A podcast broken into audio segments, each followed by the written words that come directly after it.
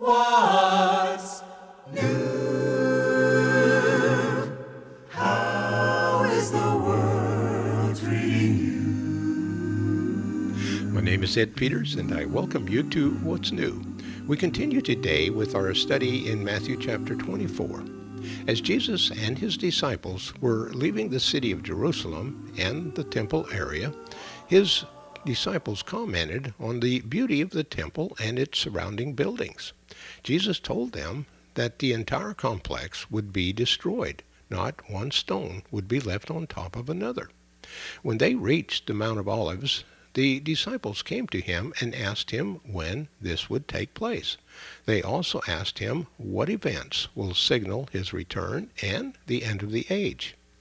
The answer that Jesus gives them is called the Olivet Discourse and is recorded in the first three Gospels. Matthew does not answer the first question relating to the destruction of Jerusalem, but focuses on the events that signal his return and the end of the age. Luke's primary focus is on the first question, the destruction of Jerusalem in AD 70. The record in Mark is parallel to that of Matthew's, but much briefer. Now, before we begin to look at the answer that Jesus gives his disciples, we will look at the subject of prophecy, and this will be our focus on today's study. Standing on the promises of Christ my King, through eternal ages let his praises ring. Glory in the highest I will shout and sing, standing on the promises of God. Standing on the promises, standing on the promises, standing on the promises of God, my Savior. Standing on the promises, standing on the promises.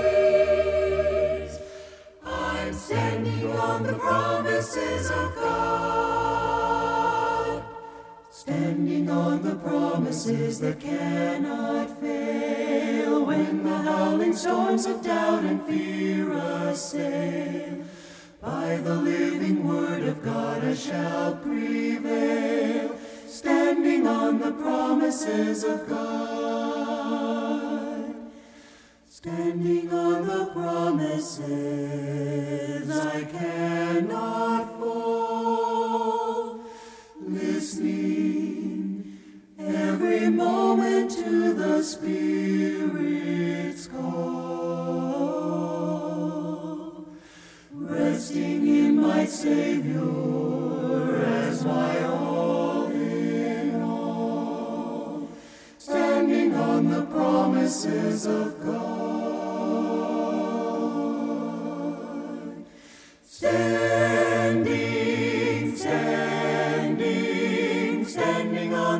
promises of God, my Savior.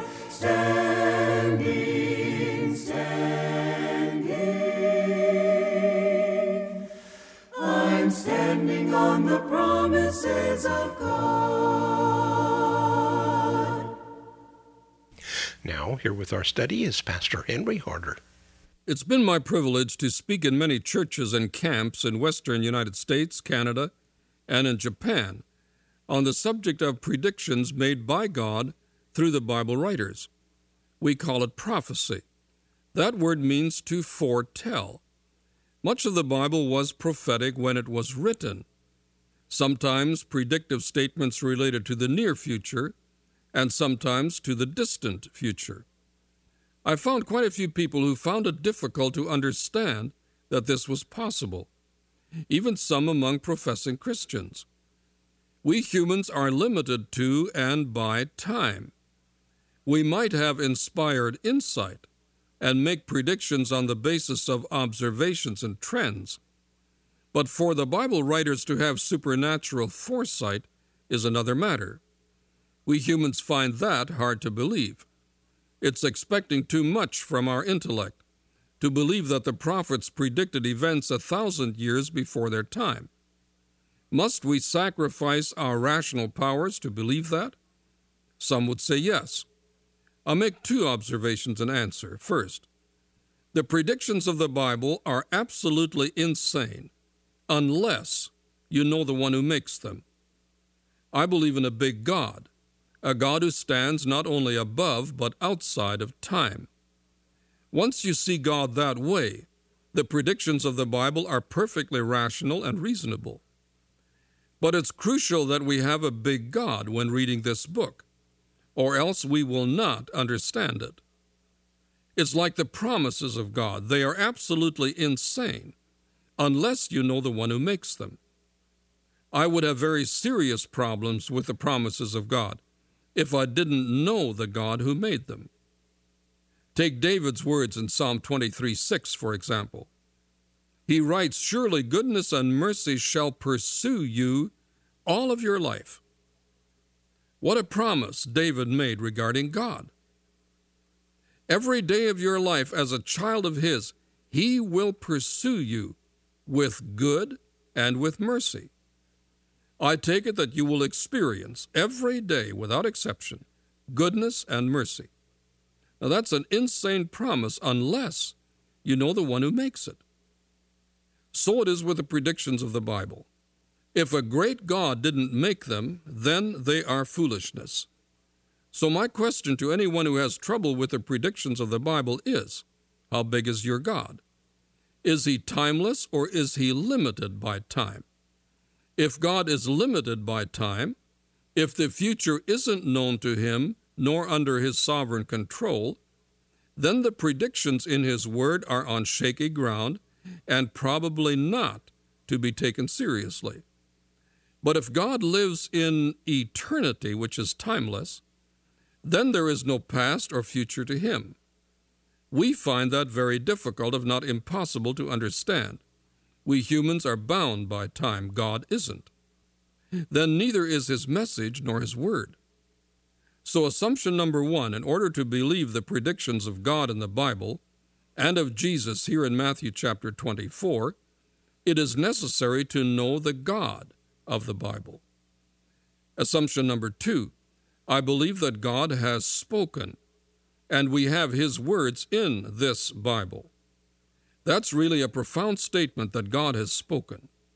God has broken through into our dimension of space and time, and He speaks in our language, in a language we understand and comprehend.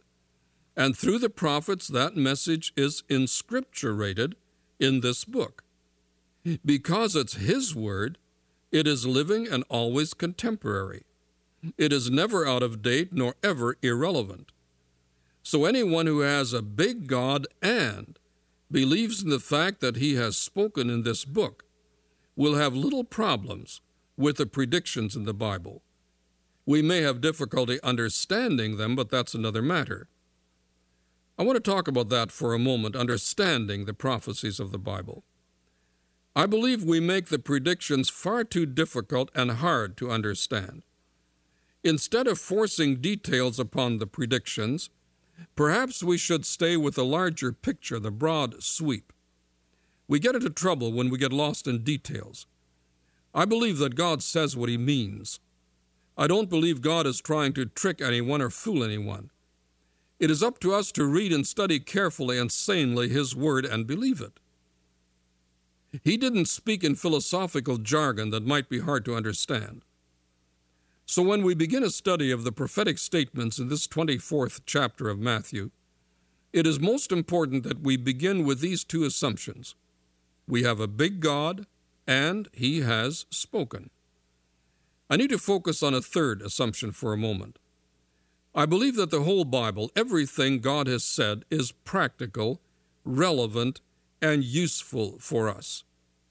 None of the Word of God is irrelevant and impractical. There are some who suggest that the study of prophetic material is totally impractical and that it has no relevancy for us in our time and world. Some will therefore omit large sections of the Word of God. I believe this to be a serious mistake. Paul wrote, Preach the whole counsel of God. Whatever is in this book, coming from God to us humans, is important to us, whether it's history or prophecy. God wants to make himself and his plan for us and our world known. So he gave us a self portrait and he gave us his plan for our world in this book. It's history, it's contemporary, and much of it is prediction. All of it is practical for us because all of it is true. We have a great God. Our future is much clearer to Him than our past is to us. Our problem is in believing Him. Jesus once said, O slow of heart to believe all that the prophets have spoken. There's the problem. We have a big God. It's safe to believe that what He said is true. Let's risk believing Him. After all, God isn't limited to our world of space and matter and time.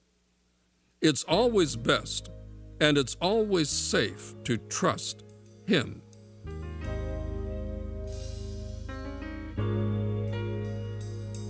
We stand here together as a family. We join hands together,